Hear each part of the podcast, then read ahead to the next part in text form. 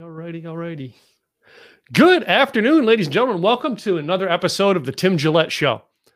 Today, you know what I mean? As someone that I really, when I get to say I get to know people live on air, this person, I've actually known him, has been this, I think, is 3- or 4-time guest of my podcast throughout the years. It is always an honor to bring him on the show because every time he does, I actually take notes and learn. And now that we have a different format, I was like, hey, I want to put you on this new format. And of course, the second I sent out a message to say, hey, would you be on the show again? Within seconds, he responds back with an email and a message and literally connects me to his assistant to get this booked. This is a definition of leadership in America today. And I'm honored to call him a friend and someone who's always supported our show. Bob Berg, the Go-Giver, as we know him. And I'm sure we're going to have a little bit of conversation around the Go-Giver and the pandemic. I'm sure we will, because Bob always has great information when he comes. So let me bring him up here. Mr. Bob Berg, how are you, my friend? Brother Tim, terrific. How are you? I'm hunkered down. I haven't gone out anywhere. So what are you up to in this pandemic, Bob? Well, I'm really not up to anything more or less than I would have been. To me, it's just a shame that this whole thing has happened, and my heart breaks for everyone who's been so negatively affected by it. Other than, then it cutting down my speaking and so forth, which of course it did for any speaker, but I had really over the last few years been little by little taking myself off the road anyhow and doing more online. So, to me, it wasn't as much of a hardship in that regard, whereas some of our, yours and my fellow speakers and so forth, some of them just had, 50, 60, 70 bookings, taken off. And so, really, I cannot complain personally about the adjustments I've had to make. My heart just breaks for everyone in the world who's been so affected by this. Mm-hmm, mm-hmm. Yeah, it has me too. And I luckily I had stuff already. I was an online type person, so luckily I was set up for it. But there's a lot of people out there, Bob, who were speakers who were getting in that now this threw a puzzle in their whole fork of things. You know what I mean? Oh. Yeah. And your experience, I mean, you've got years on me doing this. You know what I mean? I think you got 20 years on me doing it, but I'm a lot older. So, yeah, you're a little bit, I think you're a lot wiser. I don't call that older, but anyway, but there are people out there who are not in our field who are like, well, maybe I should jump into that field. What's your opinion on that to the guy who isn't a speaker wanting to jump into today's world? Well, I mean, I think like anything else, if you have a message to, to share, by all means, it's just that now a lot more is virtual, and that's fine. All my speaking engagements now are virtual. And even after the pandemic, I just decided I'm not going to travel anymore. To me, it's much easier and much better just doing it in the, in front of the computer, but I'm kind of a homebody anyway. So, I don't miss the travel aspect, but yeah, to anyone else doing that, by all means, come in and learn how to market yourself as a speaker. If you have a message to share, there's lots of people that need to hear it. Just, like anything else, you learn the business.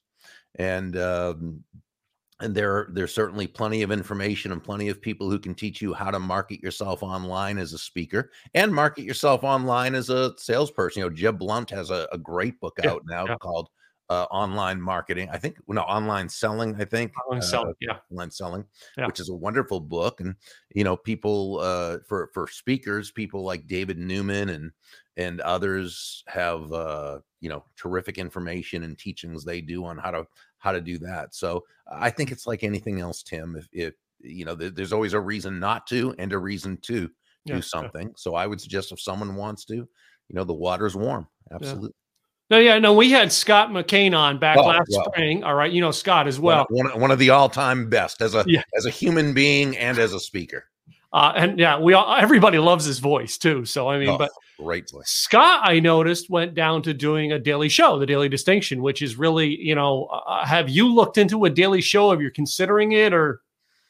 I have my podcast I do once a week. And even that is kind of a pain in the neck to put together. you know, I enjoy the. I do too. I know exactly what you mean. It's a lot more work than people think it is. So yeah. Once a week works for me really well with that. Cool. So let me ask you this, Bob. What organizations are reaching out to you now with the pandemic and doing the virtual? What kind of speaking work are you getting as a virtual speaker? Still more with real estate and financial services, though. Those kind of, for whatever reason it is, those are the ones that seem to, at least in my world, be doing, be doing these in programs, conferences, and still wanting to hold these conferences. Network marketing and direct sales. I receive calls from them. So, I think it's those organizations that feel the need to gather, even if it's not in person, but to gather even online in order to exchange information and so forth. So those seem to be the ones that are calling me. Cool. Now, I've gotten invited to a lot of networking functions where it's basically a bunch of us in Zoom. The whole time is trying to make the connections like a normal networking meeting would be in person, yeah. But then they're giving you like a 10-minute speaking slot. Have you gotten any of those invites? I've gotten quite a few of them. Oh, I get those other, I don't, normally participate in those. Mm-hmm. I just get so many things I've got to do that there's some things that would be great, that it would be fantastic. I just have to sort of pick my spots where I can, where I can do things. And those aren't something I particularly enjoy and feel as though there's, as much a benefit. I feel you on that one. Trust me. I did a lot of them thinking they were going to be a good thing. And you burn out on them. You know what I mean? You burn out on the concept. But anyway, how about writing? Are you doing any more writing during this time? Well, my business partner, Kathy Tajanel, and I put together a couple of courses. One is it's called a couple of online courses. One, the big one, is called Endless Referrals, The Go-Giver Way. Mm-hmm. And the other smaller one is we call it a mini course, another online video. It's a mini course called Selling the Go-Giver Way. So we did that. And we also, in about a couple of weeks, we have a brand new program coming out, which I am so excited about, which is called the Go-Giver Success Alliance Membership Community. Cool. So cool. That we're really looking forward to. We're working right now and trying to get all the I's dotted and the T's crossed. I think I have that right. So I always confuse them too. Don't worry. But let's face it, you know what I mean? I've been known as just being a young, dumb hippie kid for a long time. But anyway. So, I mean, Bob, a lot of things that I've had over the years, I've always enjoyed working with a lot of people and getting mentorship from people like you. As you know, Zig was my personal mentor. And, now a lot of younger kids are coming to me thinking I'm the senior guy. And I'm like, no, I'm not. Bob Berg's the senior guy. Don't talk to me. Talk to Bob and Scott and Larry. They're the senior guys. But there are people now coming in who've been in this for a few years. And now they're getting to the mentorship phase like I am. Right. And at that point in time, there's a point where you could become a kind of full of yourself, or you can step back and humble yourself. What is your advice to someone like me who is like now getting you've been in this 10 years. Can you mentor me a little bit on how you got here? Well, I mean, I think you're naturally very humble. Every time I've ever spoken with you or communicated online, you're very humble. And I think that's just part of your character. Yeah. But I think like anything else, John David Mann, my co-author of the Go-Giver series, we have a part in the second parable, the Go-Giver Leader, where we can say, there's some people, they get to a certain point where they were good when it came to the LEAD, but then they kind of reverse it and think they're the DEAL. Yeah. And you want to make sure you don't ever think any of us, we never want to fall into the trap of ever thinking we're the deal. Yeah. We're not, we're a concept, it's exactly why I wanted to ask you that question. 'Cause I knew that was going to be the answer, but it is, and it's been a trying time for me because I've learned stuff through it. And I know there's a lot of other people who are in my shoes and figuring this out. Now, I was more skilled at the online things maybe than you were, you know what I mean? Or Larry or, even Tom Ziegler, because Tom and I talked about it as well. But the communication skills haven't changed. All right. Whether we're online speaking on a screen or we're in person speaking, the difference I've had is if I'm speaking at a function where it's Zoom and I can't see the comments, I don't want the interaction. I don't know about you. How are you for the interaction type thing? So I'm really not good at multitasking. So if I'm speaking and you know, most of it is presentation and so forth, but I'm not really able to look at the comments. Okay. Mm-hmm. But so I will ask my host or the person who put it together if they can do that. Mm-hmm. And, you know, what I'll often do is before I speak, I'll say, you know, I know there's a comment section. And if, you know, if you're saying anything to me, please don't think I'm ignoring you. Don't think I'm not acknowledging you. Yeah. I'm just not able to really look and be able to keep my focus. So, you know, Joe or Mary, you know, whomever is going to every so often stop and let me know about questions or comments and so forth. So, you know, it's a workaround I have to do because I know if I'm going to be looking and trying to go, it just isn't, it's going to take away from the value I can provide an audience. For me, it was always, Bob, the live audiences of watching the faces in the audience. Oh, yeah. And that's the thing that I'm having a hard time still grasping is because I miss the faces. And that the facial expressions tell me I hit that person, you know what I mean? Or I need to make this more clear or, you know what I mean? And that's right. What I'm missing. So, and I don't know if you're missing it too. So. Oh yeah. Yes, absolutely. Absolutely. You know, you can look at all the little squares when you have it on galley setting and everything. And depending upon how big the audience is, that one page may not be the whole thing. So you're not really seeing everyone, but you can kind of look. And if you say something that's supposed to be a laugh line, you know, and you can kind of see the people's faces and whether it hits or not. And, that's good encouragement, or whether someone's smiling at a place where you hope they are. And, but yeah, it's a much different animal than actually being in front of people and being able to see those expressions right in front of you. Yeah, I sure do miss that about the whole thing. And you know, the loves and the hugs and the handshakes you get afterwards. You know what I mean? I do miss that because I think some of the greatest points that I've gotten for future speeches came from a question asked by someone after you got off a stage. Yeah. And I don't know if you're that way as well, but it's usually that was the feedback I got that I went, oh man, I put a mental note in and then I put that into the next speech. Mm-hmm. But I mean, you know, some of the interesting things that I'm going through with this, struggles that I'm facing, I don't know if you are or not, but the struggles I'm facing now is reaching out to my mentor because I know he himself, same as at me, he's got more stuff going on than anything. And it's like, you know, I want to call him up and go, I don't want to waste your time, but I got a question. Can you answer it? How are you dealing with that? Do you feel like, you know, you're busy dealing with people calling you? Well, so it's interesting that you bring that up because one thing I'm receiving a lot more is people who I know I'm not necessarily great friends with them, but have a connection with them. And you know, I consider them friends, but they're writing me asking if, you know, we can do a 30-minute catching up Zoom chat. Yeah. And it's really not something I, you know, really feel like I want to do, you know, that's really not my thing. And so what I always say is, you know, if you have a question, if there's something I can help you with, certainly, absolutely, I'll be glad to get on the phone or glad to get on Zoom with you. But, you know, the catch up calls is just really not something that's my, you know, my thing that I enjoy. I just don't. And, you know, the fact is I just can't do, you know, all of them would take my day up and I've got a lot of work to do. So I you know, I'm always very, I guess careful because I never want to come across or come off as though, you know, I don't have time for you or something like that. Because I'll always make time if it's something that is very necessary. If it has meaning, purpose, I guess. Yeah, but catch up calls to say hi just aren't, you know, really something I want to do. And again, to take one is fine.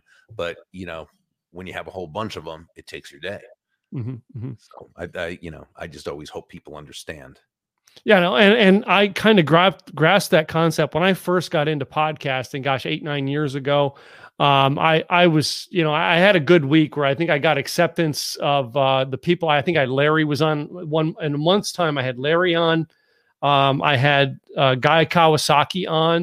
You know, I mean, I had some meaningful people on. Absolutely. And I felt gutsy, so I reached out to the Clinton Foundation because I liked Bill as a president, but hey, Bill, any chance I can get Bill Clinton on, you know? And they said, listen, we would love to, but if we did it for you, we'd have to do it for everybody. And right now, Mr. Clinton's schedule is kind of booked up. And that taught me at a younger age to go, okay, I need to respect some of these people's time. Well, I mean, you can always ask. You know, but it doesn't hurt to ask. Yeah. No. And with something like that, it's, you know, I mean, he's a guest. It's not like you were just calling to chit chat, yeah, to chit chat or catch up or touch base. I mean, there was a specific purpose. Yeah, you never know. He could have absolutely said yes. Yeah. Now, I personally, in this pandemic time, and I was kind of starting to do it before, but the pandemic had opened it up nicely for me to do. Now, you're a friend, and I've just invited you back. But a lot of people reach out and say, "You have a podcast." Or they want to do that one-on-one. And I say, hey, let me interview you on the podcast, and that'll be our one-on-one.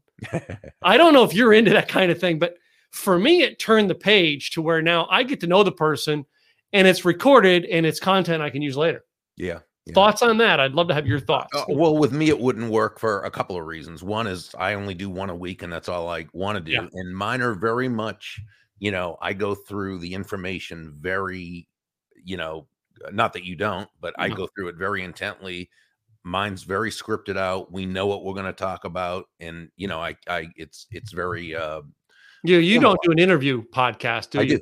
You do? I do. I start out with the thought of the day, which is about a 2-minute. Yeah. And it's usually related to what the guest is going to be discussing, but it's not totally it. So I make it, so it's a, you know, and then I interview the guest. And so, you know, and, you know, I if I don't necessarily know the person real well anyway, you know, it's just not something where I would necessarily invite them on. So with mine, it's a little more structured in that way. And again, I only do one a day, so I'm one a week at the most. Yeah. So that's not something that would really work for me. But you know, we all have our own different things we do, and my feeling is I respect everyone's business model.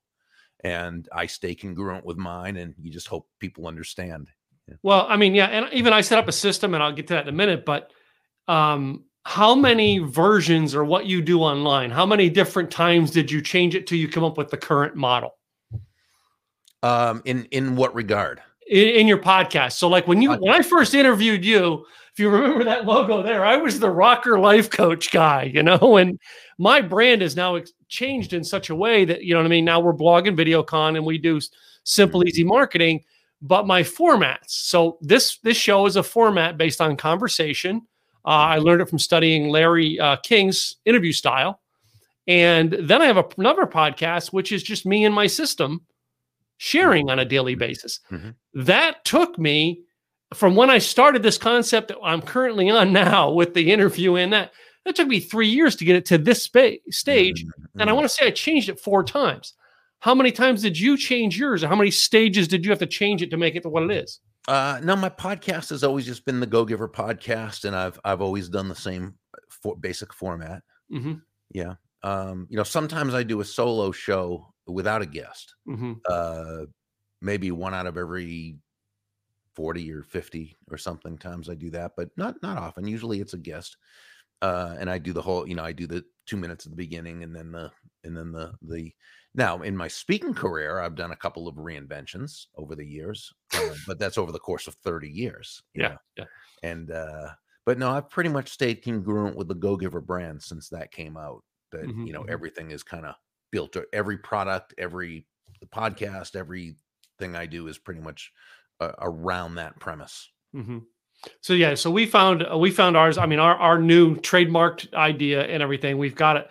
But I went through 7 versions to get to that. You know what I mean? I don't know how many you went before you got to the Go-Giver, but you're probably smarter than I am. I wasn't the... No, I'm not. I know I'm not smarter, but you know, I probably, you know, I started out speaking on one topic, and then kind of another, and then another, and then finally the Go-Giver one. So I probably went through about 4 mm-hmm. incarnations in my speaking mm-hmm. career before landing on the Go-Giver one. And I've loved it. I mean, I've known you as the Go-Giver. It's all I've known you as. But, yeah. You know, a lot of people, though, have taken this time for me and my wife. There was during the pandemic in the early stages, she had to work here from home.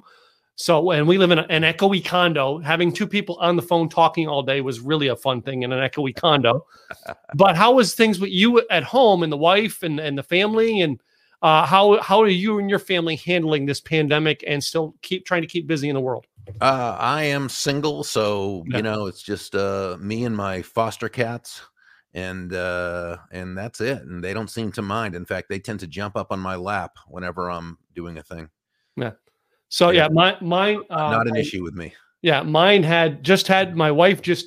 As I was coming on screen with you, my wife came in the door and grabbed the cat to go to the vet. Ours is getting aged. Oh, and he has his own blog, by the way. Oh, good. You wouldn't expect a blog guy not to have his cat have a blog. So of course. He's got 1,100 subscribers somehow or another. Good for him. But yeah, I'm a cat. I've gotten to be a cat person as well. However, my one stepson has this beautiful corgi. He comes over. I'm granddad. Exactly. Well, you know, when I grew up, we grew up with dogs. We always had 2 or 3 at a time. I'm really I love all animals. I'm really an animal fanatic. I'm probably more of a dog person than anything else. But because I live in a condo and it would be difficult to like have a dog and really be able to take care of it. So I foster cats since my one that I had for quite a while. He passed a while back. So since then, I've just been fostering for one of the local agencies until we find their forever homes for them. And so we just had 3 that we found homes for, and I have another one coming on Monday. And so we'll see what happens there. Well, that's good. I mean, you're still tied into your community by helping the cats out. You know what I mean? In this pandemic, as part of our events, we started making a give back to our local community with, every month we have a different charity we give to. What are you guys doing now in this pandemic to do give back? Did it enhance your level? I know you're a giver as it is, but did it enhance your level of giving back? I don't really consider charity giving back. I kind of have an issue with that term, actually. Okay. I would love to have that opinion shared on my show, please. Sure. And I share this from time to time. I typically don't volunteer it, but when it's brought up, mm-hmm. I will. Mm-hmm. So I think the term giving back, which first of all, I think it's another word for charity. Mm-hmm. Okay. Which we love, we agree with, and we hope everybody does that. But I think that the way the term giving back has kind of come into the lexicon of society, mm-hmm. It's almost like, you know, it's usually used as, well, I made a lot of money off of others, so now I'm going to do the right thing and give back. Mm-hmm. And it kind of, to me, and some of the other people, especially some prosperity people who I know are very charitable, by the way, mm-hmm. We all kind of see that as, it sounds like it's coming from a place of prosperity, but it's sort of coming from a place of that the prosperity was taken from others. And my feeling is this: if you're doing business the right way, okay, first of all, no one's doing business, no one's buying from you because you have a quota to meet or because you need the money. They're doing business with you because they believe they're going to benefit from doing so, which they should. It's the only reason why anyone should buy from anyone else, right? Mm-hmm. So if you're earning a lot of money, it's because you've provided a lot of value, you've given value to a lot of people, right? Mm-hmm. So now let's say you have money to, you know, be able to give. I don't really think you're giving back because you didn't take any. You know, you received what was yours from as a value for value exchange, but it's not like you took from anyone else. It's not like you. So to me, it's not really giving back. It's just giving. You know what I'm saying? True.